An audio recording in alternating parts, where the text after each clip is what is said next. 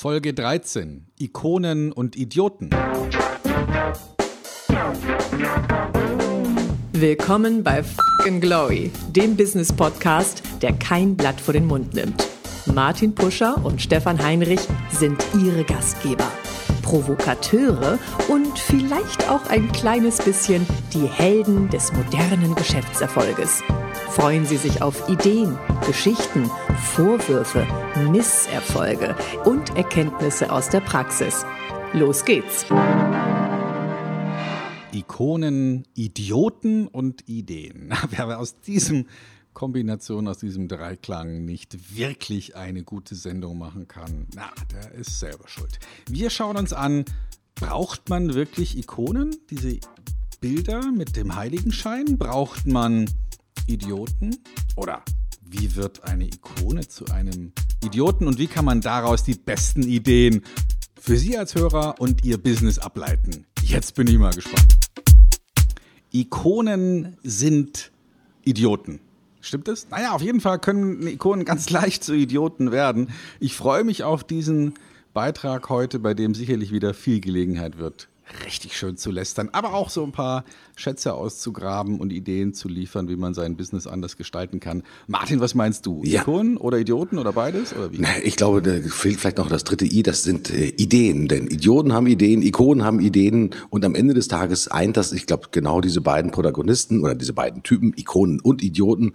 Denn am Ende des Tages wird man nur über beide sprechen, wenn sie irgendetwas gemacht haben. Der Idiot, weil er sich halt besonders lächerlich gemacht hat oder etwas ganz Verrücktes gemacht hat und die Ikonen, weil sie natürlich, ich sag mal, angestrahlt werden von ganz vielen Menschen, weil sie sagen, dein Lichtschein soll auch auf mich abfärben, du bist eine Ikone. Ich glaube, beide braucht man äh, in so einem Businessleben, um die einen so ein bisschen die Schadenfreude zu haben. Der Idiot, was macht der denn da? Und der andere ist, wow, dich bewundere ich, dich finde ich eine wahre Ikone. Ich kann mir vorstellen, da werden wir so einiges ausgraben. Es geht ja nicht nur um Menschen, sondern es geht ja auch um Marken. Wir sprechen ja auch über Marketing. Ähm, äh, Ikonen mhm. können Unternehmen sein, können Einzelpersonen sein und genauso geht es natürlich auch äh, bei den Idioten. Wer fällt dir denn so, wenn du, lass uns doch mal sozusagen wirklich beim Shaming an, äh, anfangen, wer ist denn aus deiner Sicht heraus, so wenn man so spontan, äh, well, this is a bloody idiot, ja, ähm, ohne jetzt politisches äh, Shaming zu machen, aber wer gehört denn so aus der Wirtschaft, aus der Marketingwelt für dich eigentlich so zu den typischen, ja, ich sag mal, denjenigen, die daneben getreten haben eigentlich? Ja, interessanterweise sind es ja auch wirklich äh, ganz viele, von denen wir sagen, das sind die erfolgreichsten Unternehmen der Welt. Äh, also wenn man einfach mal nur nach Marktkapitalisierung geht, ist klar, wer das ist. Das ist Apple. Apple ist das teuerste Unternehmen der Welt ähm, mit im Moment relativ großem Abstand. Und was hat Apple alles falsch gemacht? Ja, also man überlege sich, es gab äh, Zeiten, da musste musste Apple äh, sich von einem gewissen Bill Gates finanzieren lassen, um nicht komplett zahlungsunfähig zu gehen. Aber es gab natürlich auch viele Produkte, die voll in die Hose gegangen sind. Also ähm, vor allem zu der Zeit, als, als Jobs dann mal eine Weile nicht dabei war, die, ich denke mal, die, die, die größte, der größte Flop, der aber gleichzeitig auch wieder eine Inspiration war. Wer kann sich erinnern? Apple Newton. Ich kann mich noch, ich, Newton, ich, ich kann mich dran erinnern, Stefan. Also ein, ich glaube, das war der, so ein Tablet-ähnliches Gerät, also wo man mit Stift im Prinzip mhm. mal, äh, händische Eingaben machen konnte, war damals schon faszinierend. Ich glaube, so anthrazitgrau sah das aus.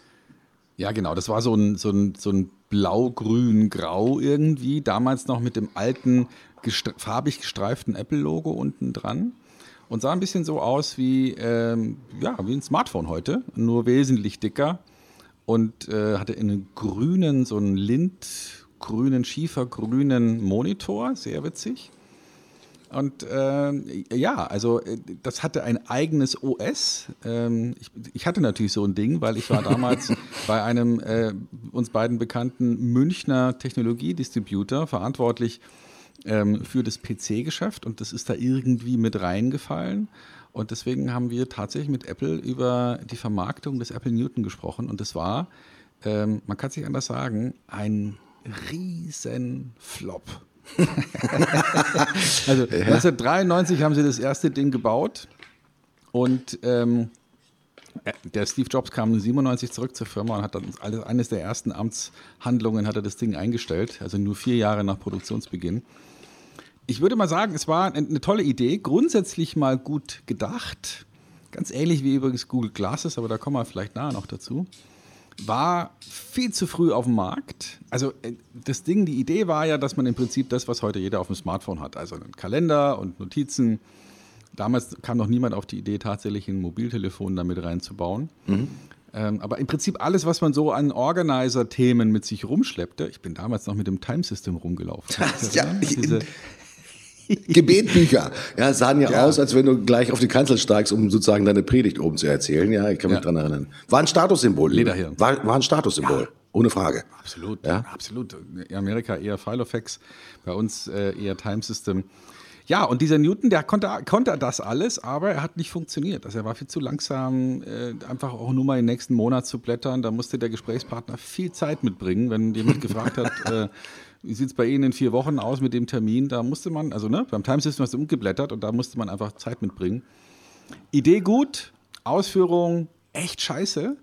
Heute ein gefragtes Objekt übrigens ähm, für viele, die die Apple-Devotionalien sammeln. Ähm, tolle Idee, total bescheuert umgesetzt. Vielleicht eine der Vorboten für das, was dann später das iPhone wurde. Wenn du den äh, Apple Newton ansprichst, da fällt mir gleich eine zweite Marke an, die es heute ja auch gar nicht mehr so im Markt gibt. Das ist Palm. Äh, du kannst dich sicherlich noch dran, Richtig, ja. ja. noch dran erinnern. Ich sag mal, äh, Newton ist gefloppt. Palm war eine riesengroße Erfolgsgeschichte, auch in einen, ich würde sagen, das ist vielleicht 20, 25 Jahre her.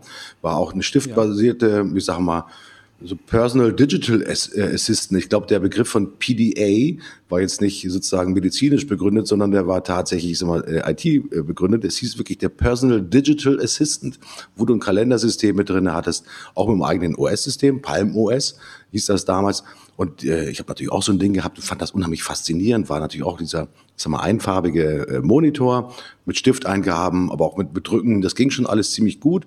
Äh, war eine Geschichte, war groß eigentlich wie, wie ein Palm, wie ein Hand, wie eine Hand, Handteller, sagt man ja auch. Hat super gut in der Hand gelegen. Und das Interessante ist, Palm heute für mich der Begründer sozusagen der Smartphone-Funktionalitäten tatsächlich. Das war, man konnte es anreichern, man konnte sich Apps in Anführungsstrichen herunterladen, also Softwareprogramme, das erweitert bis halt hin zu CRM-Systemen, Logistikanwendungen, bla, bla, bla, bla, und so weiter und so fort. Ich glaube, es war schon so einer der Vorreiter von den heutigen Smartphones. Palm hat es übrigens auch nicht geschafft, sozusagen in die heutige Welt einzutreten. Sie waren mit Sicherheit. Sie, sie waren mit Sicherheit keine Idioten. Deshalb war ein starkes Ökosystem, was die sich gebaut hatten. Aber sie wurden dann auch ganz einfach überrannt von der Funktionalität, ich sag mal, der aufkommenden ja, äh, Smartphones. Damals war Nokia ein bisschen sozusagen der Totengräber von Palm, kann man tatsächlich sagen. Nokia hat sich dann nachher ja selber dann äh, selbst erledigt. Ähm, waren die Idioten? Nee, ich glaube nicht. Ich glaube, dass die Leute von Palm die ganze Zeit dran geglaubt haben, dass sie ihre Chance haben. Als die ersten Zahlen äh, wirklich dann so eingebrochen sind und wo es immer weiter nach unten gegangen ist, haben sie gesagt, okay, wir müssen weiter vertikalisieren, wir müssen noch tiefere Lösungen machen, weiter unten, noch mehr Software und so weiter und so fort, Anwendungsbandbreite schaffen. Sie haben es nicht geschafft. Sie haben es nicht geschafft. Sie waren ein super guter Hardwarehersteller, muss man sagen. Super starkes Operating-System. Das ist dann mal von Hewlett Packard gekauft worden. Da, da gab es mhm. so einen Aufschrei, huh, was machen die jetzt damit? Das wäre eine super geile Geschichte gewesen, wenn Hewlett Packard es geschafft hätte, daraus was Vernünftiges zu machen. Ähm, haben sie nicht geschafft, haben sie verkauft. Ich glaube an. LG. Mhm. 2010 haben sie announced, dass sie es für 1,2 Milliarden US-Dollar kaufen wollen. Und, ja, sie haben es gekauft. Auch gemacht. Hm? Haben gemacht. Äh, wisst ihr, äh, weißt du übrigens noch? 2015 ist es weiterverkauft worden an TCL. Ja, und ich glaube, dass heute zum Beispiel die Smartphone, äh, ich sag schon die Smartphones, die Smart TVs von LG verwenden das übrigens als Betriebssystem für das sogenannte ähm, wie nennt man das intelligente Fernsehen, Smart TV, also wo du sozusagen deine Apps dahinter hast. Dahinter läuft jetzt das Betriebssystem Palm OS in einer renovierten Form. Aber es ist sozusagen als eigenes Betriebssystem, weil man wahrscheinlich keinen Bock hat an äh, Apple oder an andere sozusagen große OS-Hersteller dann nochmal Lizenzgebühren abzudrücken. Also scheinbar auch eine, eine gute Geschichte. Sind, ja. sind diejenigen, die dann gescheitert sind, zwangsläufig Idioten, Stefan? Nein, nicht zwangsläufig. Nein, nein, nein. Aber sie, sie haben natürlich eine Idiotie begangen. Ne? Also sie waren in diesem, in diesem Moment Idioten, würde ich mal sagen. Und äh, die Frage ist halt, die, die ich mir stelle, und vielleicht kann man da auch nochmal drüber nachdenken, warum passiert einer Ikone sowas? Ja? Also mhm. ähm, wa warum macht so jemand wie, wie Apple so einen Mist? Oder, oder schauen wir uns mal, bitteschön, schauen wir uns Google an. Ja? Google hatte ja mit den Google Glasses, wir erinnern uns, war mal eine Zeit lang Hype, mhm. Riesenhype, kann man gar nicht anders sagen, war ein Riesenhype. Und das haben sie jetzt vom Markt genommen. Mhm. Also das, äh, das, ist ja, das ist ja mehr Eingeständnis in Flop kann man ja gar nicht haben. Die Frage ist, was, was passiert da? Ne? Also haben die, waren die zu eilig? Vielleicht auch wie bei Newton, dass sie gesagt haben, wir prügeln jetzt dieses Produkt raus, es muss jetzt an den Markt. Mhm. Und es war einfach noch nicht so weit. Haben die äh, vielleicht die falsche Brille aufgehabt? Waren die zu selbstverliebt, weil sie gedacht haben, wir finden das toll, mhm. sonst findet es niemand toll? Was, was bringt so ein Unternehmen dazu, solche unglaublichen Flops zu produzieren, die in der Theorie sich ja alle ganz gut anhören. Also ich meine, Entschuldigung, aber sowas wie Newton, toll, mit Handschrift, äh, das in, in, in sozusagen digitale Schrift übersetzt wird. Ich schreibe mit Handschrift und, und der versteht, was ich geschrieben habe. Fantastisch, das ist ja heute noch äh, zum Teil Utopie. Und ähm, aber dann funktioniert es nicht. Mhm. Oder Google Glasses, ich habe so ein Ding auf und kann sozusagen meine Welt mit einer Brille steuern. Tolle Idee, ja, fantastisch. Ähm, aber Warum wird es dann nicht angenommen von der Welt? Wer weiß das? Also wer versteht das? Mhm. Finde ich ziemlich interessant, äh, dieser Gedankengang und ähm, aus, aus zwei Aspekten. Zum einen, was bringt erfolgreiche Ikonen dazu, so einen Mist zu machen? Und zum anderen, wie kann man ähm, jetzt ohne Angst zu haben vor Innovationen, wie kann man für sich selber möglichst ausschließen, dass man mit so einem Flop auf den Markt geht? Mhm. Das Interessante ist, ich habe äh, letztens durch einen Zufall, vielleicht soll ich mir das sozusagen als eine der, der Highlights äh, zum Ende noch aufheben, aber ich erzähle es trotzdem. Äh, ich stand in Hamburg am Zug und äh, habe zufälligerweise, also wirklich Zufall auf der Fahrt, äh, der Zug sollte nach Berlin gehen, einen Kollegen getroffen, mit dem ich vor kurzem ein paar Webinare gemacht habe. Der Kollege arbeitet unter anderem für einen großen amerikanischen Technologiehersteller, fängt mit M an und hört mit Microsoft auf. So, ähm, wir saßen im Zug nebeneinander und haben uns halt über alles Mögliche, über Technologie unterhalten und weiß der Teufel was. Und gar nicht so lange daher äh, sagt er, hast du das eigentlich schon mal gesehen? Packte einen, äh, eine Umhüllung aus, äh, die war, ja, wie soll man sagen, hätte den Kopfhörer reingepasst. Er holte dann eine HoloLens raus. Das ist nämlich das Gegenstück, ja, von Microsoft eigentlich zu den Google Glasses. Das war natürlich nicht so smart aussehen, sondern das äh, konnte man sich richtig auf den Kopf setzen. Hat eine, war, ich bin Brillenträger, sah äh, bequem. Und dann hat er gesagt, und jetzt mach das mal aus, guck mal dahin und dann brauchst du nur mit der Hand einfach mal so in die Luft zu tippen und dann kannst du die Applikation starten. Ähm, normalerweise sitze ich im Zug megamäßig entspannt und lese und, und arbeite noch ein bisschen. Ich war sowas von fasziniert, was da alles mittlerweile drin ist und was da geht. Und auch im sogenannten ambienten Leben, also dass ich quasi sehen konnte, wie wirklich im, ja, ich konnte durchgucken, ich konnte die, die, das furchtbare Muster der äh, Bahn äh, sehen und wo sich da drauf sozusagen die Projektionen ergeben haben. Wenn du sagst, ich bin zu 100 Prozent bei dir, war das eine Idiotie, das zu entwickeln oder war das eine Idiotie, das so früh vom Markt zu nehmen? Ich glaube, dass man natürlich auch einfach Durchhaltevermögen habe. Und vielleicht sind auch die, werden diejenigen als Idioten bezeichnet, die halt eins nicht hatten, nämlich langen Atem. Wir brauchen vielleicht doch auch wirklich diesen langen Atem, um ja dann wieder mal sozusagen die, die Gunst der Stunde zu nutzen, um dann plötzlich wie Phönix aus der Asche äh, emporzusteigen. Ich glaube, äh, Alva Edison hat als ja einer der größten Erfinder, dem sagt man das ja nach, äh, nicht nur gesagt, dass äh, eine gute Idee aus tausend Stunden Schweiß und ein Stunde sozusagen Inspiration entsteht, sondern das heißt ja einfach ganz viel ausprobieren und auch äh, aushalten können, den Schmerz auch des Misserfolgs. Und diejenigen, die es nicht aushalten können, die werden dann gemeinhin, ich glaube, als die Idioten tituliert, oder? ja, das, das ist vielleicht eine schöne, eine schöne Definition zu sagen, Mensch, die Ikonen, die kann auch eine Idiotie nicht aus der Ruhe bringen. Die äh, sehen dann, dass es dumm war oder dass es zumindest eine Iselei war und lernen daraus äh, und werden besser für die Zukunft statt jetzt sich für immer in der Schmach zu vergraben. Ja, das könnte gut sein. Mhm. Sehr interessant. Mhm. Interessant. Wenn ich mir das natürlich auch so im Marketing angucke, man, ich glaube, äh, das moderne Marketing oder das Marketing, auf das wir auch schon zurückgucken können, ist ja voll auch, ich sag mal, von misslungenen Aspekten. Also ich glaube, wenn ich dich fragen würde, Stefan, was, was fällt dir ein zum Thema darf ich das Thema Harley Davidson einfach mal nennen, dir so als Stichwort mal rüber schicken. Ähm, das ist ja eigentlich eine, eine der bekanntesten Motorradmarken. Äh, außerdem steht für super entspannt. Äh, was könnten die sich möglicherweise vorgenommen haben, was absolut gefloppt hat? Stefan. Na, ich, ich, weiß da sogar eine Geschichte, die sage ich dir auch gleich. Äh, es gibt ja jetzt, also bei Harley Davidson ist ja das Interessante, entweder man liebt es oder man denkt, was ist das für ein Schwachsinn. Ja? Ähm, Motorradfahrer, übrigens auch wirklich Motorradfans, entweder sie sind Harley-Fans im Sinne von, boah, total geil, nichts anderes. Ich habe mir ein Harley-Logo an den Haaransatz äh, tätowieren lassen. ja? Also wirklich, äh, du wirst nicht glauben, Harley Davidson, das Harley Davidson Logo ist das am häufigsten tätowierte Markenzeichen. I can't believe it. Ja, also ganz viele Menschen lassen sich das Haar, ein Produktlogo ich hoffe jetzt nicht über auf den Hintern, aber irgendwo hin tätowieren. Und das ist im Vergleich zu vielen anderen das mit Abstand häufigste Tattoo unter den Markenbildern. Ja, man mhm. spricht davon, dass auch noch manche Automarken da eine Rolle spielen, dass Apple eine Rolle spielt, aber in, das ist ganz klar das wichtigste Tattoo-Logo. So, mhm. Und jetzt hat man also da, ähm, was ja häufig der Fall ist bei so einer Marke, eben Licht und Schatten, also Leute, die das lieben und andere, die es ab, total ablehnen als veraltete Technologie, völliger Unsinn. Ja, irgendwelche Steuerberater in den späten 50ern kaufen sich ja endlich mal so eine Harley, um damit dann mehr oder weniger mit Stützrädern da durch die Alpenstraßen zu fahren. Und, und es gibt eben die totalen Fans. Und was ich an Harley wirklich cool finde, ist, hast du schon mal so einen Harley-Prospekt in der Hand gehabt? Nein. Also so, den, so einen haptischen Prospekt. Mhm.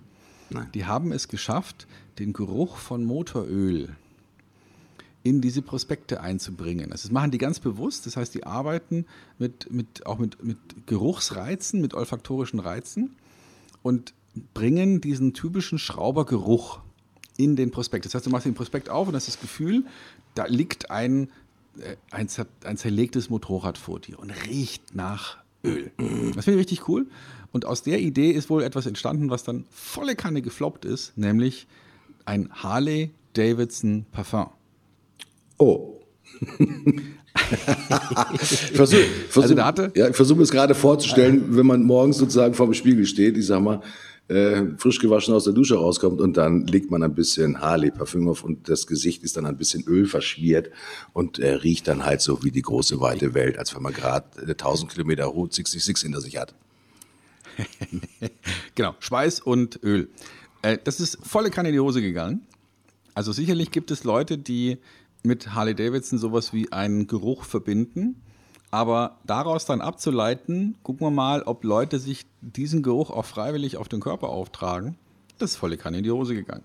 Jetzt frage ich mich, hat Harley Davidson denn nicht ähm, schon mal was gehört von Marktstudien oder Testgruppen oder irgendwie sowas. Wie kommen die denn auf die Idee, sowas einfach mal auf den Markt zu hauen, ohne es vorher getestet zu haben? Frage ich mich wirklich. Verstehe ich mhm. nicht. Mhm. Kann ich nicht nachvollziehen. Dann hätten die wahrscheinlich früh gelernt, selbst bei den absoluten Freaks.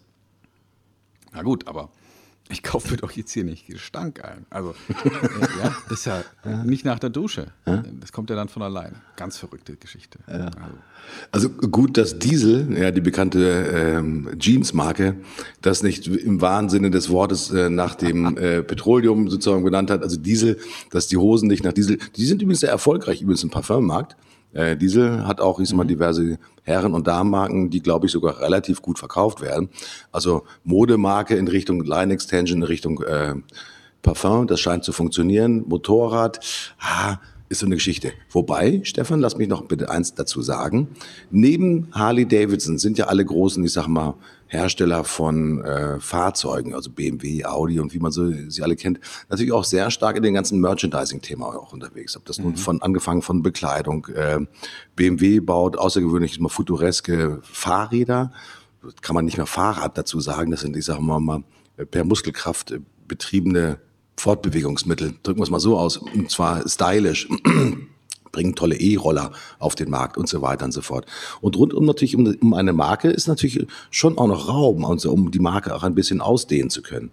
Äh, sind da vielleicht auch wirklich die besonders großen Fehler auch möglich, wo sich dann plötzlich ein ja, Produktdesigner dann plötzlich auch wirklich als entschuldige bitte, als Idiot outen kann, wenn er nämlich sozusagen die Marken ja, wie nennt man das so, die Markenstretch einfach so überstretcht und sagt, okay, da habe ich eigentlich meinen Markenkern verlassen und da bin ich plötzlich nicht mehr sozusagen im Scope und sozusagen in der Begehrlichkeit meiner Zielgruppe mit drin. Ist das eigentlich sozusagen diese feine Grenze, die man ja auch nicht sehen kann, aber die man dann erst spätestens spürt, wenn auf dem Markt etwas floppt?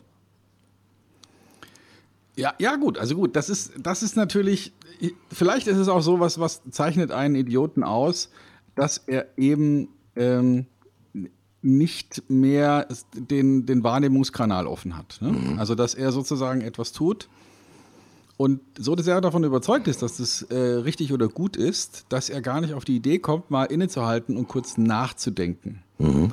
Und, und nochmal die eigene Wirkung zu überprüfen. Ich glaube, das, das passiert an, an solchen Stellen, dass Unternehmen dann sich selber so viel Schwung mitgeben, das muss jetzt klappen, dass eben jemand, der die Hand hebt und sagt, ähm, glaubt ihr wirklich, dass es funktioniert, dann sozusagen weggeboot wird, so nach dem Motto, äh, wir wollen jetzt keine schlechten Nachrichten hören und wir machen das jetzt einfach. Mhm, mh. Das kann ich mir sehr gut vorstellen, dass das sozusagen die, die Definition von Idiotie an der Stelle ist. Mhm. Es ist vielleicht auch diese feine Mischung zwischen Ikone und Idiotie, wenn wir da nochmal zurückgehen. Amazon ist ja ein ganz beliebtes Beispiel, über das wir nicht nur heute sprechen, sondern auch schon ein paar Sendungen vorher immer wieder gesprochen haben. Die probieren ja auch alle Möglichkeiten aus. Ich meine, sie haben äh, das, das Fire äh, sie haben äh, Alexa auf den Markt gebracht, sie haben den Fire TV Stick, also diese ganze Line Extension, die die machen, ist mal rund um ihr eigenes Ökosystem, war ja auch nicht nur nur von Erfolgen gekrönt. Ich kann mich daran erinnern, dass zu den frühen Zeiten äh, des, des Tablets, der, das Fire Tablet durchaus gefloppt hat. Ja, dass sie dann plötzlich, ich sag mal, dieses Tablet für 79 Euro, 99 Euro eigentlich im Markt ja, wow, ich will nicht sagen verschenkt haben, aber sozusagen weg, weg, weg. Ja, das kam von 299, ist dann weiter runtergegangen. Ähm, aber auch die haben es ja ausgehalten. Ja, es, mal, es gibt schon die einen Flops, wo man sagt, ey, wie kannst du so bescheuert sein? Ich sag mal, auf jedes Tablet, das du quasi verkaufst, nochmal oben virtuell nochmal 200 Dollar oben drauf zu nageln. Ja, weil das wäre sozusagen der Herstellungspreis gewesen.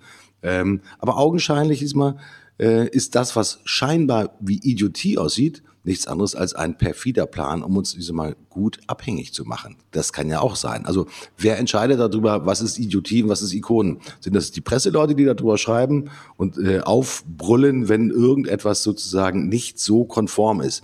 Ich habe so ein bisschen das Gefühl, dass wir bei der Definition und bei der sozusagen Anerkenntnis von Ikone oder Idioten immer gucken, wie sieht denn unsere Straße aus? Und alles das, was abseits der Straße ist, also außerhalb des Mainstreams ist, das wird halt ganz gerne mal auf der einen Seite als Idiotie und auf der anderen Seite ganz gerne als das Ikonenhafte beschrieben.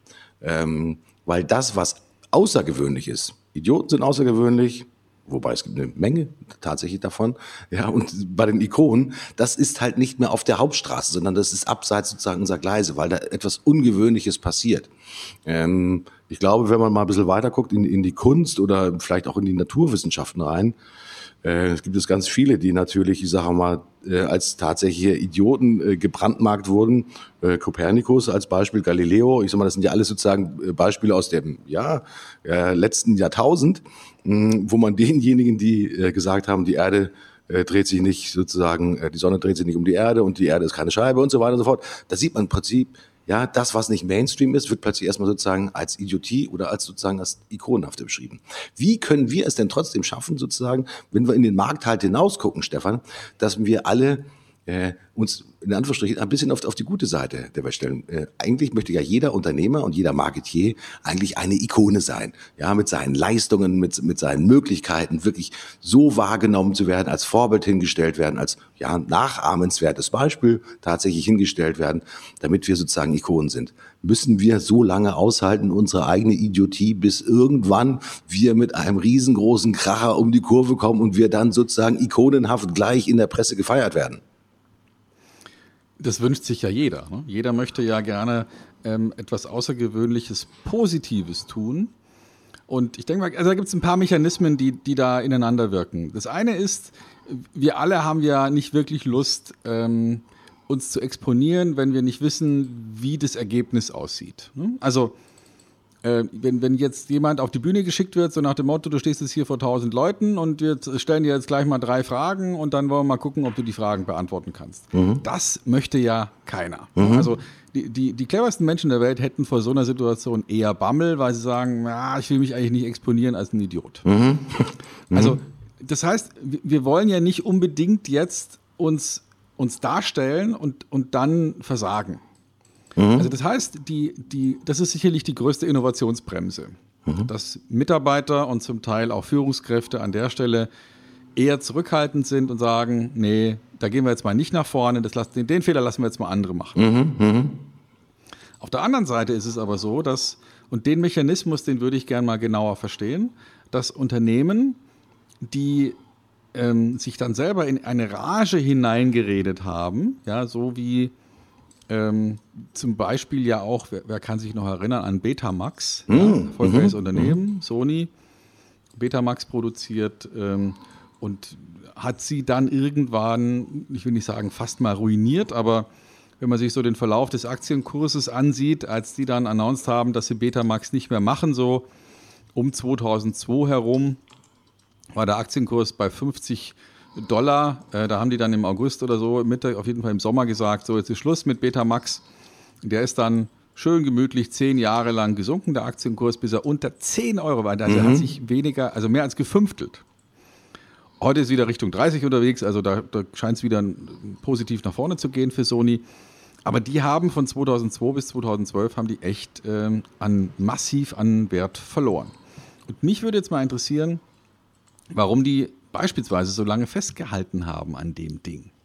Mhm. Also, ich weiß nicht, wie du dich erinnerst an, an Videokassetten und solche mhm. Dinge, mhm. aber 2002 war Video doch längst durch, also in, insgesamt durch. Mhm. mhm. Und die Frage ist, ähm, eigentlich war der Kampf ja wahrscheinlich schon in den 80er Jahren verloren, als, als es losging mit Betamax und vielleicht kannst du dich noch an diese Videotheken erinnern, wo ja, es mal drei verschiedene Systeme gab. Ja. Ne? VHS, Video 2000. Betamax Video 2000. Und Video 2000. Von Grundig damals noch, ja genau. Mhm. Richtig.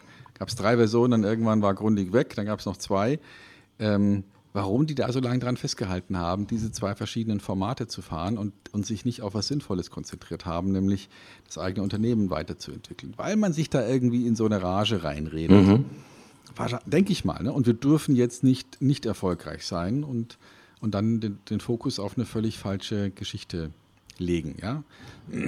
Also, mein Eindruck, die Gefahr ist zweierlei. Einmal, dass man als Unternehmen aus Angst gar keine Entscheidungen trifft und abwartet. Und das andere Ende der Skala ist, dass man sich so in einen Erfolgswunsch hineinredet, in eine Rage hineinredet, dass man sämtliche Signale, die sich da auf dem Weg bieten, nämlich dass es vielleicht auch keine gute Idee ist, mhm. einfach komplett ignoriert. Und dazwischen eine gute Balance zu finden, also innovativ, innovativ zu sein, zu sagen, komm, wir probieren das als Erste, aber gleichzeitig sozusagen nicht mit beiden Beinen voraus ins Fettnäpfchen zu springen, sondern immer noch ein, ne, mhm. also ein mhm. Standbein zu halten und sagen, mhm. mit dem Spielbein gucken wir mal, äh, wo der nächste Stand ist. Das ist vielleicht die, ähm, die große Kunst, die viele nicht beherrschen.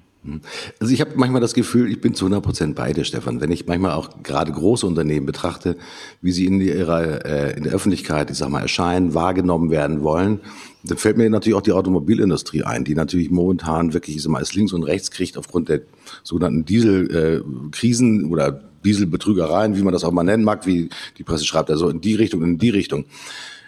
Alle Unternehmen, äh, gerade ich sag mal so äh, besondere Vorreiter, Vorstandsvorsitzende von Unternehmen, die sich ja auf die Bühne stellen und auch eigentlich schon fast als Ikonen gefeiert werden. Also ich kann mich an ein Unternehmen erinnern, das äh, mit einem Stern gekennzeichnet ist, wo der Vorstandsvorsitzende wirklich ikonengleich gefeiert wird, weil er quasi, ich sag mal, ja, äh, den Hersteller wieder als Nummer eins der Premium-Hersteller positioniert hat, äh, haut ein Modell nach dem anderen raus, spricht über das Thema autonomes Fahren, beteiligt sich an äh, Mobilitätslösung, ob das nun Uber ist, Movil und wie sie alle heißen, und wird plötzlich sozusagen als die neue Ikone der automobilen Wiedergeburt äh, gefeiert. Jetzt sozusagen, wenn man sich das in den letzten Tagen auch so angeguckt hat, was in der Presse geschrieben wird, oh je, oh je, oh je, die Zeit sieht halt doch ein bisschen anders aus.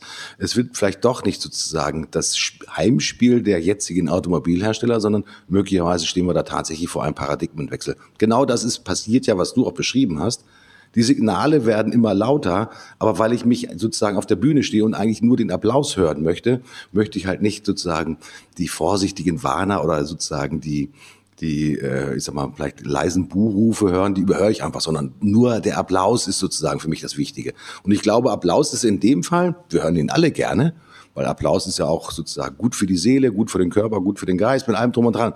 Aber ich glaube natürlich, der vernebelt auch gerne die Sinne. Das ist sowas wie der Sirup in den Gehirngängen, möchte ich das mal meinen, der ja auch ein bisschen sozusagen unsere Sinne vernebelt. Ähm, heißt auf Deutsch gesagt, ja, diese Aufmerksamkeit, die du angesprochen hast, diese, diese Wahrnehmungsgüte, die geht dann tatsächlich etwas verloren. Und plötzlich ist man Ikone und am nächsten Tag ist man möglicherweise Idiot, weil man einfach die Signale nicht gehört hat. So schnell kann das eigentlich gehen. Ähm, wird der Idiot denn auch mal umgekehrt sozusagen zur Ikone? Hat, hatten wir auch drüber gesprochen. Natürlich geht das. Ja, wenn man natürlich auch dieses Durchhaltevermögen hat, um einfach wirklich auch vielleicht den richtigen Zeitpunkt ja äh, zu erwischen. Man spricht ja manchmal auch so von diesem sogenannten strategischen Fenster, das aufgeht, aber das geht halt nur für eine kurze Zeit auf und dann musst du quasi durchsteppen und dann bist du sozusagen im Flow deiner Geschichte drinne und wirst letztendlich für die Mühsal deiner Beschmähungen und Beschimpfungen, die du erleiden hast müssen als Idiot, dann plötzlich nachher gefeiert, weil du dann Ikonen gleich aufgestanden bist. Ja, ähm, aber die, die Frage, die mich natürlich auch als Unternehmer interessiert, ich fühle mich manchmal, da muss ich mich outen, Stefan, selber manchmal wie ein Idiot. Ähm, deswegen, ähm, weil äh, als Unternehmer denkt man eigentlich den ganzen Tag an das Unternehmen, was kann ich besser machen und so weiter und so fort. Ich ertappe mich aber immer wieder dabei, dass mir manchmal auch eins tatsächlich abgeht, bei aller Arbeiterei und Nachdenken über das eigene Unternehmen. Mir fehlen manchmal dann auch wirklich die guten Gespräche, die Gespräche mit dir, mein lieber Stefan, tun mir gut. Ja, weil ich dann auch einfach, ich sag mal, in der Situation mich auch nochmal reflektieren kann. Wenn wir uns nicht als Unternehmer reflektieren in bestimmten Situationen oder als Marketiers, ja, dann haben wir doch sowieso schon meistens verloren. Dann kochen wir eigentlich nur selbst in unserer eigenen Suppe und wir sind in Anführungsstrichen vorm Spiegelbild ja immer noch der gleiche, vielleicht der gleiche Idiot. Wir brauchen einen Spiegel, wo auf der anderen Seite jemand anderes steht. Ja, wo wir im, im Dialog miteinander sozusagen unseren Job machen können. Und ich glaube, das ist prägt, glaube ich, ganz viele, ja, auch, ich sag mal, Entscheider und, und Manager und Führungskräfte und Inhaber, Geschäftsführer und so weiter und so fort. Äh, du musst letztendlich, wenn du in den Spiegel guckst, äh, siehst du wieder die Ikone noch den Idioten. Du musst eigentlich in Anführungsstrichen dich selbst sehen, aber hinter dir selbst auch sozusagen das, wofür du stehst und die Fragen auch immer wieder stellen. Ich glaube, das ist in der Reflexion, jetzt soll es nicht zu, zu sehr philosophisch werden, aber ich glaube, das ist mega wichtig und ich glaube, das fehlt ganz vielen Unternehmern und äh, würde euch auffordern, wenn es euch genauso geht, wie es mir geht, als kleine Idioten, wie kann man es denn besser machen? Wie findet man sozusagen die richtigen Gesprächspartner, um halt wirklich intellektuellen Austausch miteinander zu haben, der dann nicht nur sozusagen in Gedankenblasen mündet, sondern der dann letztendlich auch in Aktivität, ja, und Maßnahmen auch tatsächlich immer äh, überführt wird. Ich glaube, das wäre so für mich mein persönlicher Wunsch. Wie werde ich sozusagen aus einem Idioten irgendwann doch nochmal zu einer Ikone? Mhm. Also, finde ich äh, super interessant und vielen Dank, dass, äh, dass ich da deine, deine Gedanken in der richtigen Richtung anrege, lieber Martin. Das äh, gebe ich gerne zurück. Ich finde auch unsere Gespräche immer super anregend. Auch die Gespräche, die wir hier aufzeichnen, ist auch vielleicht ein Stück weit, naja, Selbsttherapie, so ein bisschen Eigen, so eine Eigen, Eigenbluttherapie. Ja. ja. Also dadurch, dass wir uns über Dinge unterhalten, werden mir Dinge auch klarer. Und, und das finde ich einen ganz äh, positiven Side-Effekt von dem, was wir hier tun, dass wir uns eben nicht nur für unsere Zuhörer exponieren und, und da hoffentlich die eine oder andere Idee liefern, sondern auch durch das Nachdenken und so ein Thema zu behandeln, kommen mir auch ganz viele Ideen und, und das Gespräch mit dir und der Austausch.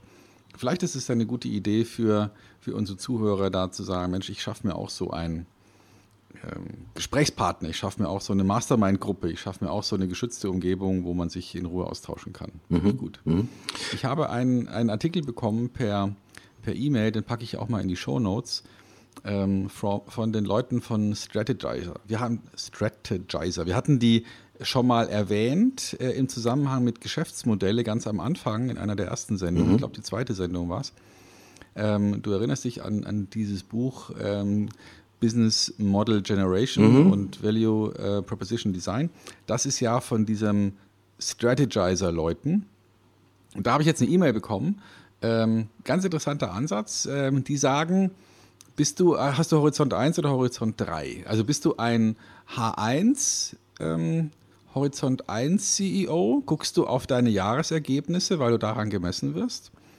Äh, oder bist du vielleicht ein Horizont 3 äh, CEO und guckst du mal drei Jahre in die Zukunft und überlegst dir, woran du in drei Jahren gemessen werden willst. Und das finde ich eine interessante Idee, mhm. äh, zu sagen, warte mal, was ist denn die Perspektive der Unternehmensführung? Ist es sozusagen die, die eigene Zielvereinbarung ja, und die daran geknüpften kurzfristigen mh, hm, Belohnungen, ja, an was weiß ich, wie, wie solche Verträge aussehen? Oder ist es vielleicht eine langfristige Strategie? Äh, und da haben Sie eben jetzt als typisches Beispiel den Unterschied gezeigt zwischen dem CEO von Nestle, mhm. der natürlich auch auf Wachstum aus ist, aber eben in einer eher kurz geworfen, und dem CEO von Amazon, der eben, das wissen wir ja, äh, ein gewisser Jeff Bezos ist und der eben den Leuten sagt, alles, was am Tag zwei passiert, langweilt mich. Ich will Aufbruch, ich will kurz denken, also ich will, will schnelle ähm, Fragestellungen, aber mit einem weiten Horizont. Finde ich super interessant, diese, dieser Gedankengang. Wie gesagt, den Link zu dem Artikel mhm. packe ich auch mal gerne mit in die Shownotes. Mhm.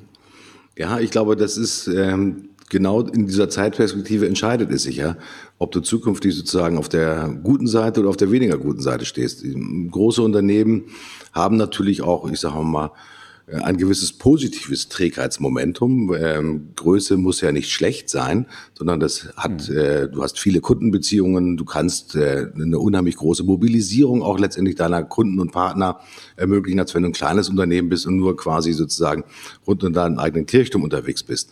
Ähm, ich glaube schon, dass dieser H1 und H3-Blick ähm, wenn er denn richtig ausgeführt wird und zu den richtigen Aktivitäten führt, auch wirklich den Unterschied macht, wirklich zwischen Ikone und letztendlich ist man Idiot. Weder der Nestle-Chef ist ein Idiot, noch Jeff Bezos ist ein Idiot. Also die reine Frage nach dem H1 oder H3-Gedanken wird uns sicherlich nicht ganz endgültig schlau machen. Wichtig ist aber auf jeden Fall die Fragen, die sich diese beiden Typen stellen, die H1 und die H3-Typen und die Antworten, die sie darauf finden, sie helfen ihnen auf jeden Fall sozusagen die Bahn zu halten, das Ziel nicht aus den Augen zu verlieren und letztendlich, ich sag mal, letztendlich immer weiter nach vorne zu gehen.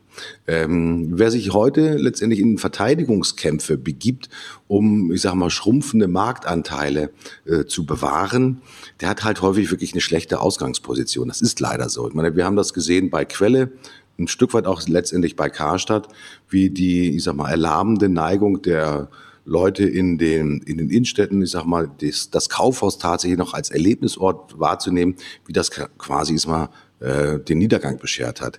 Äh, Quelle hätte alle guten Chancen gehabt, als Versandhaus in der digitalen Welt sicherlich zu reüssieren, wie es heute auch eine Otto als Versandhaus macht. Immerhin auch stolze Milliardenumsätze. Will ich sagen, dass sie jetzt ein Verfolger von Amazon sind. In Deutschland auf jeden Fall, ganz klar. Weltweit sicherlich nicht mehr. Ähm, aber das sind halt letztendlich mal so auch die Aspekte, die man immer wieder vor Augen behalten muss. Ich sag mal, achte auf die feinen Signale. Äh, wenn sozusagen die Krise schon über dich hineinbricht, ich sag mal, sich dagegen zu, äh, zu sperren und nur noch sozusagen Verteidigungskämpfe äh, auszufechten, das sind sicherlich sozusagen die Kämpfe eines, ich nenne das einfach mal, wahren Idioten.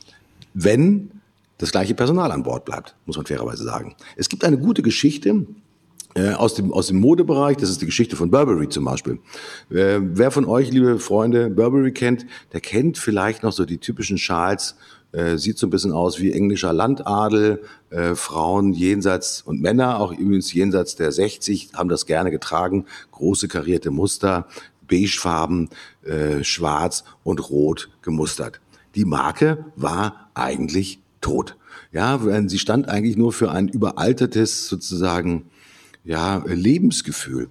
Und was passiert ist mit der Marke, wenn man sich heute übrigens Burberry anguckt, ist es eine im höchsten Maße attraktive, trendgerechte, moderne Marke, die unheimlich viel auch Digitalisierung in ihre eigenen Shops mit reingebracht haben. Und eigentlich der Ritterschlag, so will ich das mal formulieren, ist eigentlich die Geschichte, dass im Jahre 2013 die damalige Vorstandschefin von Burberry, die eigentlich diese Geschichte, diesen Turnaround auch tatsächlich gemacht hat, die innerhalb von, ich glaube, die war sieben oder acht Jahre da, hat den Umsatz, ich glaube, in der Zeit verdreifacht ähm, hat äh, die, die äh, Gewinne ganz maßgeblich gesteigert und wurde dann von wem abgeworben, Stefan? Hast du eine Idee, eine Vorstellung, wer das war? Wer sich abgeworben Keine hat? Keine Ahnung. Sie wurde von Apple abgeworben. Ach was. Ja, total geil. Also das heißt, eine Frau, die, ist, die in der Lage war, die Revitalisierung einer angestaubten Marke im Modebereich mit Technologie, mit Dynamik, mit ja auch Lifestyle zu kombinieren, ist äh, dann bei Apple verantwortlich geworden für das Design der Apple-Läden. Weil auch Apple lebt natürlich nicht nur von den Produkten allein, sondern natürlich auch von der wahren Präsentation und auch letztendlich von dem Lebensgefühl oder dem Styling, das letztendlich, ich sage mal, offeriert wird und das dann letztendlich so man natürlich auch die Besucher und letztendlich die Nutzer anziehen soll. Finde ich auch eine tolle Geschichte. Für mich wäre Burberry, wenn die Frau nicht da gewesen wäre, eigentlich sozusagen die Geschichte der typischen Idioten gewesen, weil starke Marke, nicht aufgepasst, keine Pflege sozusagen im Markenkern mehr drinne, äh, auf die falschen Trends auch einfach gesetzt und dann eigentlich wirklich so der Umkehrschwung und zurück tatsächlich sozusagen in die Modernität, in das äh, Jetzt und Hier und dann auch tatsächlich in Anführungsstrichen als ob das ein Ritterschlag ist, weiß ich nicht. Aber dass die Chefin, äh, sie heißt übrigens Ahrens und ich muss ganz kurz gucken, wie ihr Vorname ist. Let me have a look on this. Das ist nämlich äh, Angela Ahrens ist das, die ehemalige Burberry-Chefin, die letztendlich dann bei Apple verantwortlich wurde, um die, ja, ich sag mal, Modeideen und die Modernität auch tatsächlich sozusagen in die Shops mit reinzutragen. Tolle Geschichte. Für mich definitiv auch eine Geschichte, die auch so ein bisschen schon Ikonencharakter haben könnte, weil Technologieprodukte sind ja nicht nur sozusagen rein funktional, sondern sie repräsentieren natürlich auch eins, Lifestyle, ganz klar, das gehört mit dazu. Ohne das geht's gar nicht. Ja, klar. Also und vor allem interessant finde ich, dass ähm, Apple da sozusagen ähm, so ähm, ja, kategorieübergreifend denkt, wenn sie sich Leute holen, weil also man kommt jetzt auf den ersten Blick nicht auf die Idee zu sagen, komm, lass uns hier äh, einen, eine Modemanagerin äh, in einen Technologiekonzern reinholen. Aber das finde ich schon einen sehr interessanten Ansatz, da so zu denken und äh, offenbar hat es ja funktioniert. Ich weiß nicht genau, was ihre Aufgabe war. Ähm, aber ich nehme mal an, dass es was zu tun hatte mit Retail oder mit Shop-Design mhm. oder irgendwie sowas. Da mal zu überlegen, wie man sowas am besten macht. Mhm. Mhm. Finde ich gut.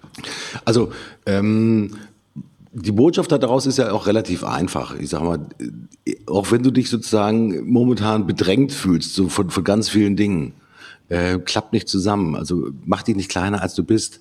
Äh, stell dich gerade hin. Ja, und suche vor allen Dingen und stürm dich nicht, stell dich nicht die ganze Zeit nur gegen den Wind. Wenn der Wind sozusagen 365 Tage von vorne weht, das kann zwar stehlen und gibt zwar gute Beinmuskulatur, aber versuch doch bitte mal vielleicht äh, an der nächsten Ecke des Hauses vielleicht mal Luft zu holen und sich nicht mit dem Wind auszusetzen und zu überlegen, ist mal, wie man denn letztendlich aus dieser Situation ist mal sich positiv befreien kann. Also ich glaube, das ist auch nochmal eine Aufforderung an jeden, der auch unter Druck steht. Viele von uns stehen einfach unter Druck, weil wir Ergebnisse bringen müssen. Wir müssen guten, guten Job machen.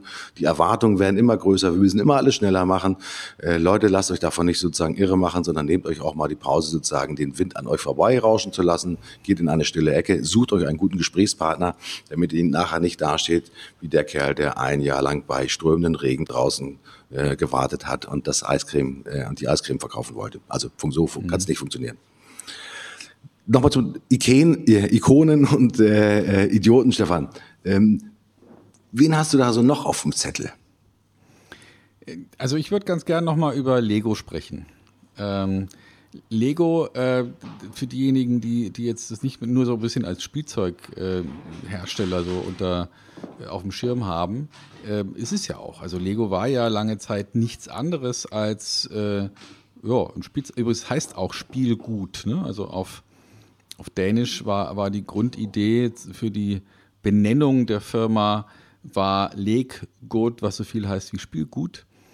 Und ähm, daher kommt auch der Name und, und äh, auch das alte Logo äh, kommt daher. Und dann muss man sich mal angucken, äh, was ist mit denen passiert. Also die waren sehr erfolgreich, unmittelbar nach dem Zweiten Weltkrieg 1949 ähm, ging es los und äh, da gab es dann auch ein Patent, das aber inzwischen ausgelaufen ist, interessanterweise. Also das heißt, das Gebrauchsmuster und ähm, und, und das Design der Steine ist nicht mehr schützenswert, auch nicht in Europa. Da haben sie mehrere ähm, Prozesse verloren.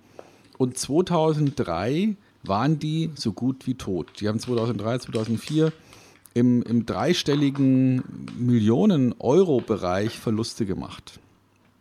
Und zwar, weil sie äh, einfach Fehlentscheidungen getroffen haben.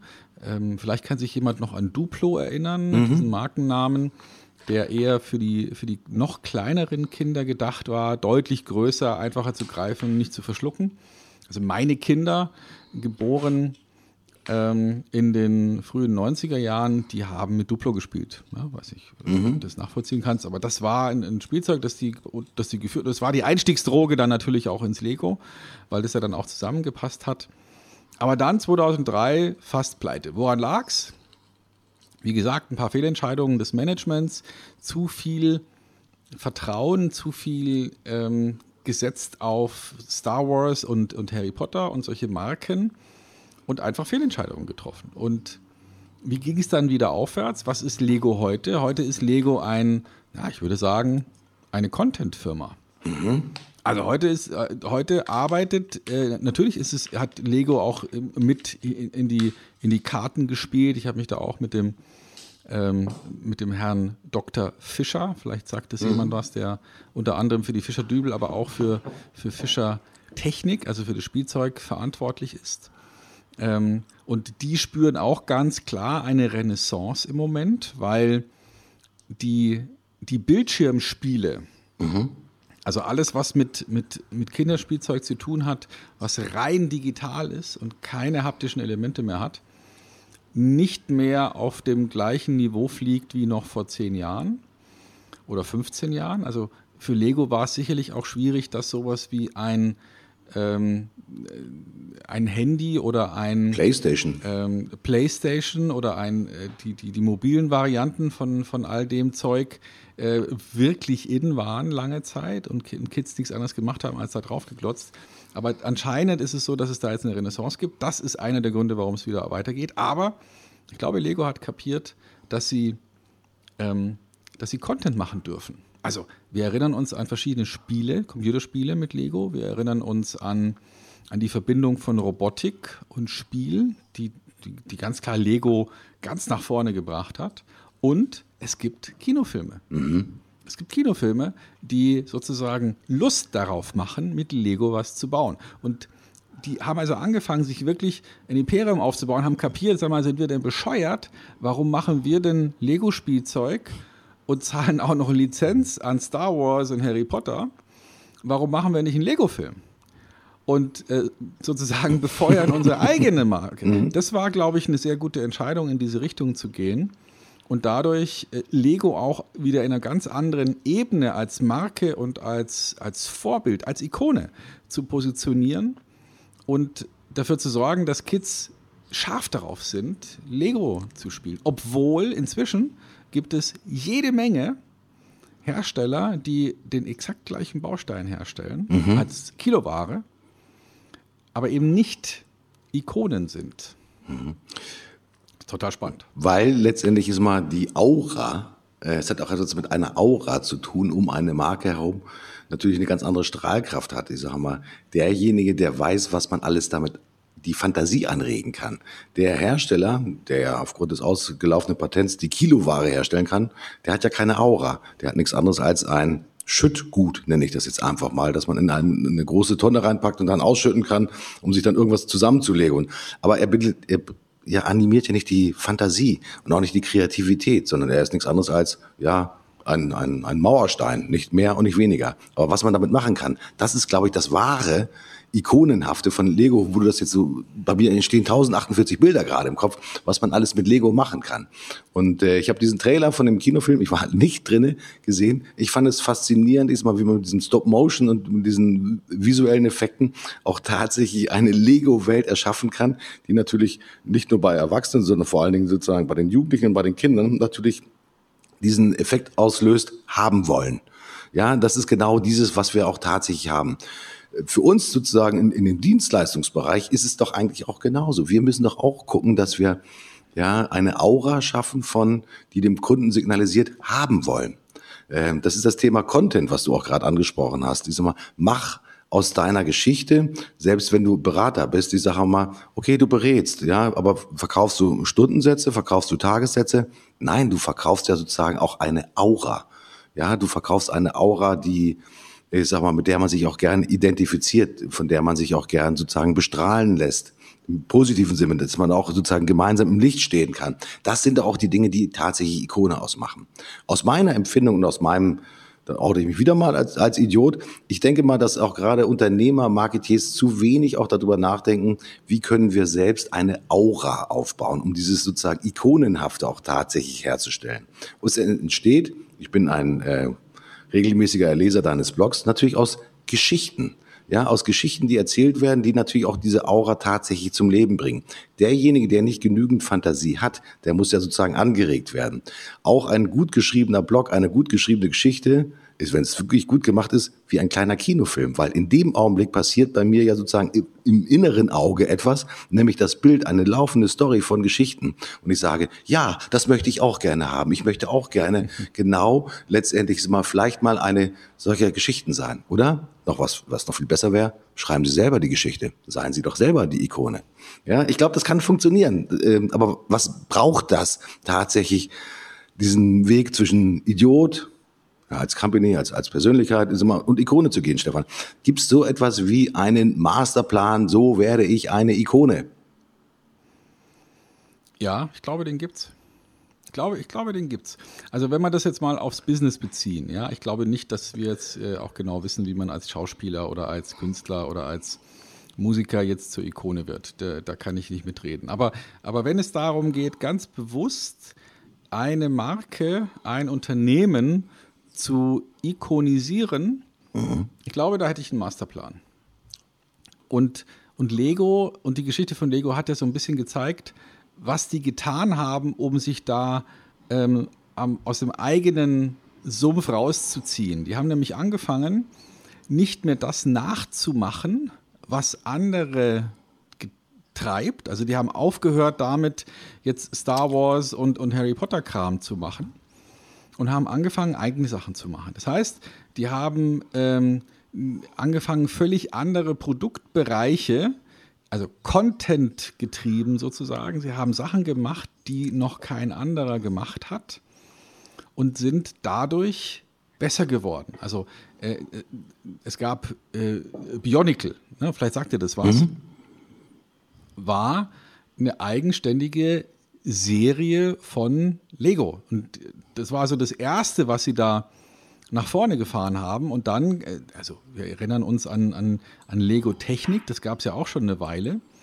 Da haben sie dann aber zwischenzeitlich eher billigen Kram gemacht, der nicht wirklich technisch relevant und anspruchsvoll war und haben dann wieder zurückgefunden zu echten Ikonen. Also Baukästen, wo, wo sich dann der ähm, Vater mit seinem zehnjährigen äh, Kind streitet, wer jetzt dieses Modell bauen darf, ja, weil es einfach ja. äh, technisch geil war. Ja? Und, und das haben die klar hingekriegt. Sie haben sich darauf konzentriert und sie haben, und das ist, glaube ich, wichtig, sie haben in anderen Bereichen ein echtes Event geschaffen. Also sowohl der Lego Erlebnispark als auch sowas wie ein Lego Film sind zusätzliche Erlebnisse neben dem eigentlichen Produkt, wodurch sozusagen das Markenempfinden stabilisiert wird. Mhm. Also wenn, wenn, wenn, es, wenn es so einen Bauplan gibt, würde ich sagen, erstens, überlege dir, welche relevanten Inhalte, welche relevanten Botschaften, welche relevanten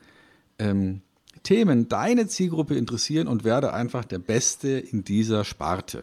Mhm. Also wenn sich deine Zielgruppe für Gartenbau oder Garten interessiert, werde der beste Content-Lieferant für das Thema Garten. Wenn deine Zielgruppe, was weiß ich, was Automobilbauer sind, dann mach dir Gedanken, wie man den Automobilbauern mit Ideen, ähm, Tipps, ähm, Management-Ideen unter die Arme greifen kann. Sei der beste Inhaltslieferant für diese Zielgruppe. Erste Idee. Zweite Idee, stabilisiere die Beziehung durch verschiedene Arten von Content, bei dem auch sowas wie ein Event nicht fehlen darf. Also das heißt, es muss eine Gelegenheit geben, wirklich, ich sage es jetzt mal äh, profan, ums Lagerfeuer zu sitzen und sich gegenseitig Heldengeschichten zu erzählen. Ja, also man geht in ein Kino oder man geht irgendwo hin, man bewegt sich physisch, trifft andere, tauscht sich aus, geht auf eine Messe, geht auf eine Vortragsreihe, ähm, geht in, in, in eine Veranstaltung, wie auch immer, um dort andere zu treffen. Also stabilisieren der Marke oder des Markenempfindens dadurch, dass man unterschiedlichste Arten von Content anbietet, wobei auch ein persönliches Treffen dabei sein muss. Das wären für mich die beiden allerwichtigsten Bausteine.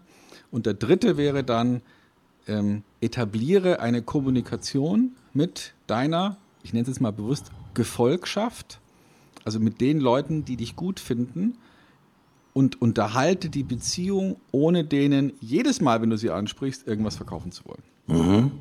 Die meisten Marken, die für mich nicht Ikone sind, immer dann, wenn sie mich ansprechen, egal ob bei Werbung, egal ob in, in, irgendeinem Artikel, egal ob im Internet, da kommt immer einer um die Ecke und will mir irgendwas verchecken. Mhm. Und wirkliche Ikonen haben das nicht nötig.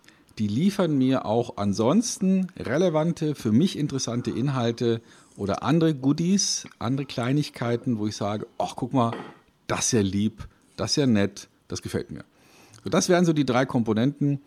Also erstens überlegen, was ist für die Zielgruppe relevant, das liefern. Zweitens sich breiter aufstellen in der Art, in dem Medium des Contents und dabei bitte nicht die persönliche Begegnung vergessen und bei aller Digitalität.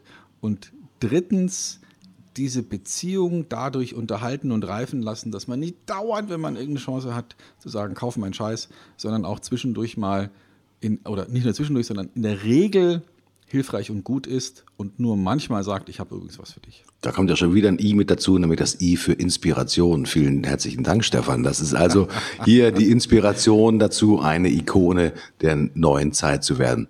Ähm, es ist natürlich ein hartes Stück Arbeit. Das geht ja nicht von alleine, sondern da gehört sicherlich äh, Fleiß, Disziplin und Ausdauer einfach auch mit dazu, um auch genau diese Dinge möglich zu machen. Ja, Stefan, ähm, Ikonen und Idioten. Ähm, ich glaube, äh, Idioten, ich glaube, die brauchen wir gar nicht so zum Thema zu machen. Ich glaube, wir haben es auch schon ein bisschen äh, thematisiert. Ähm, Ikonen, ich glaube, äh, Ikonen sind noch nicht nur diejenigen, die wir ähm, in der Zeitung lesen, von denen wir im Manager-Magazin, im Spiegel, in der Wirtschaftswoche, im Handelsblatt, in den amerikanischen Zeitschriften lesen, sondern ich glaube auch, dass es Ikonen wirklich auch um uns herum gibt. Ja, viele Mitarbeiter zum Beispiel, die auch ich sag mal, eine Aura haben, die auch den Schein haben, tatsächlich etwas leisten zu wollen. Und ich glaube, äh, wenn man auch auf das Thema Führung, wir haben vorhin über das Thema Führung auch gesprochen, da geht es nämlich auch tatsächlich darum, wir haben gesprochen über H1 und H3, über die sozusagen lange Perspektive, die man haben kann als Führungskraft. Ähm, es gibt auch, ich glaube, immer wieder in jedem Unternehmen Ikonen, die haben halt nur so ein bisschen Staub ab, äh, abgekriegt, sozusagen auf, auf ihre Aura. Und wenn man da so ein bisschen dran putzt und wenn man da auch sozusagen wieder die Fähigkeiten der Mitarbeiter, ich sage mal, zum Vorschein bringt, auch tatsächlich mit guten Ideen und Kreativität genau diese Inspiration auch für das Unternehmen zu liefern, so wie du es gerade beschrieben hast, dann hat man plötzlich ganz viele Möglichkeiten. Es muss nicht immer der Chef derjenige sein, der Ikone ist, sondern es können auch die Mitarbeiter sein. Also dafür möchte ich auch nochmal werben. Wenn Sie ein gutes Team haben, liebe Freunde, ich sag mal, dann guckt doch einfach mal links und rechts rum. Ich sag mal, wer hat denn eigentlich auch das Potenzial, ja, schon sozusagen aus sich herauszustrahlen, diese Aura zu haben. Ich sag mal, äh, letztendlich mal, lasst diejenigen, die leuchten können und die für eure Marke etwas Wichtiges machen können, lasst die ruhig auch sozusagen in die erste Reihe mit nach vorne. Denn dieser Scheinwerfer des Ikonenhaften soll nicht nur sozusagen auf die Person selbst strahlen, sondern geht dann natürlich auch nach draußen. Ich glaube, das zeichnet auch einen guten Chef aus, dass er nämlich auch sozusagen schaut, um sich herum, wen habe ich denn neben mir und wo muss ich möglicherweise mal so ein bisschen die Scheinwerfer putzen, damit das Ikonenhafte aus den Mitarbeitern quasi herausstrahlt, in den Markt halt hinausstrahlt. Ich glaube, ganz, ganz wichtige Erkenntnis, die ich jetzt auch so mitgenommen habe, mach nicht alles selber, sondern guck auch letztendlich, wer um dich herum ist. Stefan, ja, da ist schon wieder viel mehr Inspiration bei mir gelandet, als ich es erhofft habe. Äh, du gibst mir immer so viel. das mache ich doch gerne, ja. mein Lieber. Vielleicht noch eine letzte Idee. Ähm, da, da komme ich auch gleich mal zu, zu, den, äh, zu meinem ähm, Top der Woche, zu, ja. meinem, zu, meinem, ähm, zu meiner Idee, was ich, was ich wirklich cool finde. Ähm, Im Rahmen der Recherche für unsere Sendung habe ich eine, ein Museum of, of Failure gefunden. Also das Museum für, für äh, Schade hat nicht geklappt. Und, äh, und zwar ist das äh, täglich geöffnet. ähm, und kostet 100 Sek. So, also jeder hat vielleicht nicht sofort parat, was ein Sek ist. Ein Sek ist eine schwedische Krone, also ungefähr 110 äh, Euro kostet der Eintritt. Und das Museum ist in Helsingborg. Mhm. Also wer mal Lust hat, nach Helsingborg äh, zu fahren oder wer da sowieso öfter mal ist, das würde ich dringend empfehlen. Macht echt einen total coolen Eindruck. Man kann sich Sachen anschauen, die volle Kanne in die Hose gegangen sind. Äh, haben auch eine tolle Website. Ich packe die mal mit in die Show Notes. Also das war ganz klar mein, äh, mein Lacher und mein Erkenntnisgewinn für diese Woche. Ja. Äh, wenn wir beim Thema Erkenntnisgewinn sind, fucking glory, es gibt äh, gute Erlebnisse, es gibt weniger gute Erlebnisse. War das mit dem Museum of Failure, war das schon sozusagen das positive Erlebnis? Oder? Ja, ja, das war ja. ganz klar mein Glory ja. diese Woche. Ähm, ja. Mein Glory diese Woche war tatsächlich diese Geschichte mit der HoloLens. Äh, als ich mir das angeguckt habe, äh, das Ding kostet übrigens, im, äh, wenn man es kauft, ich glaube um die 5.300 Euro. Äh, wenn ich das wow. noch richtig auf, auf dem Zettel habe, ist halt auch sozusagen wirklich für, für Professional Use. Ähm, und ich glaube, ist, äh, wenn ich das richtig verstanden habe, werden jetzt einige Hersteller, so die bekannten Markenhersteller, wie, wie mal, Hewlett Packard, äh, Acer und wie sie alle heißen, ich sag mal, äh, etwas Vergleichbares bringen, dann nicht sozusagen äh, ohne Kabel, sondern kabelgebunden, wo das Thema der ja, Virtual Reality in diese Brillen quasi mit reingebracht wird. Ich glaube, das braucht einfach noch seine Zeit. Also es ist trotzdem ein positives Erlebnis gewesen, das zu sehen, dass es funktioniert. Auch der Tragekomfort, der da mit dabei ist. Äh, aber ich glaube, es braucht da noch einige Zeit, bis halt einfach die richtigen Anwendungen da sind.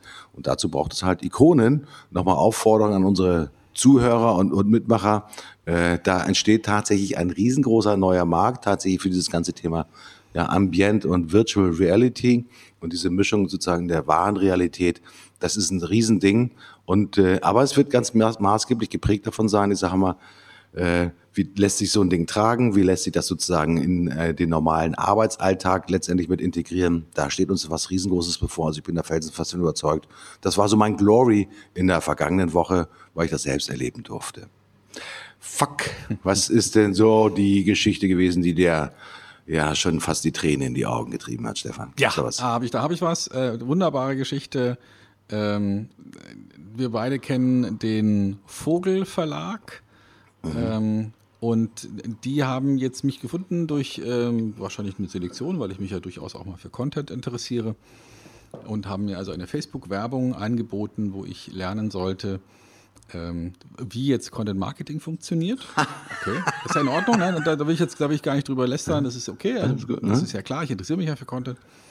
Also habe ich da drauf geklickt, lande auf einer Landingpage, wo ich bis auf meine Schuhgröße alles angeben musste, um, ähm, um die dort versprochene Studie runterzuladen. So, das kann ich verstehen, dass sowas bei einem technokratischen ähm, Unternehmen vorkommt. Aber bitteschön, der Vogelverlag, der, der sich selbst auch so positioniert, ähm, wir haben Ahnung von Content und übrigens äh, das, was man dann runterladen darf, das ist wirklich sogar sehr, sehr gut. Also mhm. gut, ist also alles zusammen kopiert, also sehr viel kurierter Content, um es mal positiv zu sagen, aber inhaltlich hervorragend, gut gemacht, äh, gut dargestellt, großes Lob. Aber wie, ich würde, also die, die verlieren mal locker. 80 Prozent der Interessenten, weil eben keine Lust hat, äh, zig Klicks zu machen und zu definieren, äh, wie genau seine Rolle ist und ob er Chef ist oder nicht und wofür er sich genau interessiert und die Telefonnummer und also wirklich bis auf die Schuhgröße und die Steuernummer äh, muss man alles angeben. Das ist natürlich Mist. Also da kann ich nur sagen, Vogelverlag, Vogel Business Media, noch dazu lernen bitte. So klappt es wahrscheinlich nicht. Egal wie gut der Content ist, wenn ich meinen halben Lebenslauf eingeben muss, um, äh, um mit einer Firma also beginnend in Kontakt zu treten. Das wäre ja so, als ob man jemand, der ins Kaufhaus geht, erstmal fragt, wann er geboren ist, wo er geboren ist, ob er keusch lebt und so weiter. Äh, und, und ihn erst dann ins Kaufhaus reinlässt. Das ist natürlich völliger Unsinn. Ganz klar, fuck. Mhm. Stefan, kann ich bestätigen. Also solche Sachen kommen ja leider allzu häufig vor, dieses Thema Data Grabbing, ja, äh, Datenstriptease zu machen, um äh, vielleicht nachher einfach in der genauen Selektion dich noch besser bespammen zu können oder vielleicht mit den Daten halt je nach den AGBs quasi auch ja, an, an fremde sozusagen weitere Nutzer zu verkaufen. Ähm, ich überlege gerade, was mein Fakt war. Ich habe eine gute Woche gehabt. Also ich habe ganz wenig sozusagen äh, Pein und, und äh, Tränen in den Augen gehabt, weil ich mich so tierisch geärgert habe. Ähm, ich ich habe eigentlich nur positive Sachen erlebt. Darf ich noch, hey. darf, darf, darf ich noch eine positive ja, Sache erzählen? Natürlich. Was ich total geil finde, ist, dass du heute wirklich, ich sage mal, wenn du dich mobil bewegst, äh, da sieht man auch das Thema der Digitalisierung, dass es einfach wirklich gut funktioniert. Also zum Beispiel, wenn du dich in Hamburg bewegst, du fährst von A nach B, dass wenn du die HVV, also das ist die, die App, die hier sozusagen in Hamburg, den Hamburger Verkehrsverbund, ähm, ich sag mal, managt, sagen wir es einfach mal so, dass du da auch nicht nur sozusagen Busse, Bahnen hast, sondern dass da auch einfach das Thema Car2Go zum Beispiel elementar mit drinne ist. Äh, dass sie auch äh, übrigens planen das Thema des sogenannten Stadtrats. Das gibt's äh, wahrscheinlich in, in einigen größeren Städten. Das sind sozusagen die Mietfahrräder, dass die quasi mit eingebunden werden, eigentlich sozusagen in diese ja, ist mal Mobilität. Das finde ich übrigens total geil. Ja, da bin ich auch ein riesengroßer Fan von und deswegen freut mich das auch so, dass ich diesmal auch keinen Fuck habe, sondern dass ich eigentlich nur Glory habe, habe weil das für sozusagen für die Mobilität, die wir jeden Tag benötigen, eine echt echt geile Geschichte ist. Und ich hoffe einfach nur, dass alle Städte, ob große oder kleine Städte, sich daran ein Vorbild nehmen, weil das Thema sich bewegen in einer Stadt in, oder in einer Community, in einem Umfeld, ob das im ländlichen Raum ist, im urbanen Raum, das ist eine so große Herausforderung, macht es uns leichter. Also das ist nochmal eine riesengroße Herausforderung an alle ja, ich sag mal, Stadtverkehrsbetriebe, ob kleine Stadt, große Stadt, Landkreis oder was auch immer. Leute, denkt da dran, es gibt nicht nur Bus und Bahn, es gibt Leihfahrzeuge, es gibt Leihfahrräder ja, bringt das alles zusammen. Und vielleicht ist es sogar auch nochmal eine Idee, das mit einem Erlebnis zu kombinieren, nämlich dann, wenn man zum Beispiel von A nach B möchte und es ist etwas sehr Interessantes auf dem Weg von A nach B, vielleicht, keine Ahnung, eine besondere Sehenswürdigkeit, ja, wie auch immer, da vielleicht einmal ganz kurz ein bisschen extra Zeit einzuplanen, um das mitzunehmen. Also ich glaube, in diesem Feld ist noch ganz viel möglich und ich hoffe, dass wir in diesem Feld noch ganz viele Ikonen sehen, sehen die uns äh, ja die Mobilität noch leichter machen und noch schöner machen. Ja, schon geil. Stefan, wir sind fast am Ende der Sendung. Äh, wir haben mhm. gesprochen über den Buchstaben I. Wir sind jetzt fast so wie in der Sesamstraße, haben wir gesagt. Heute das I. Ähm, was kommt nach dem I? Kommt das J. Ähm, hast du eine Idee, was wir in der nächsten Woche mit dem Buchstaben J machen können? Also bei J fällt mir Jammern ein und äh, da sollte man drüber reden, finde ich. Mir fällt das Ja-Sage ein.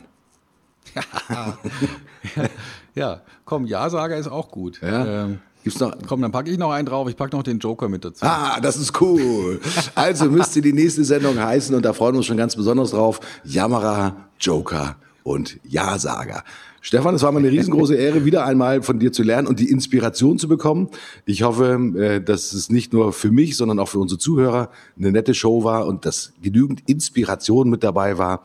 Inspiration, nämlich zukünftig sich auf den Weg zu machen, selbst eine Ikone zu werden. Ich sage Tschüss, bis zum nächsten Mal. Stefan, das letzte Wort ist bei dir. Und ich sage auch Tschüss und ich freue mich drauf, lieber Martin, dass du nächste Woche wieder mein Joker bist. Ah, danke. Servus. Bis nächste Woche. Tschüss. Ciao, ciao.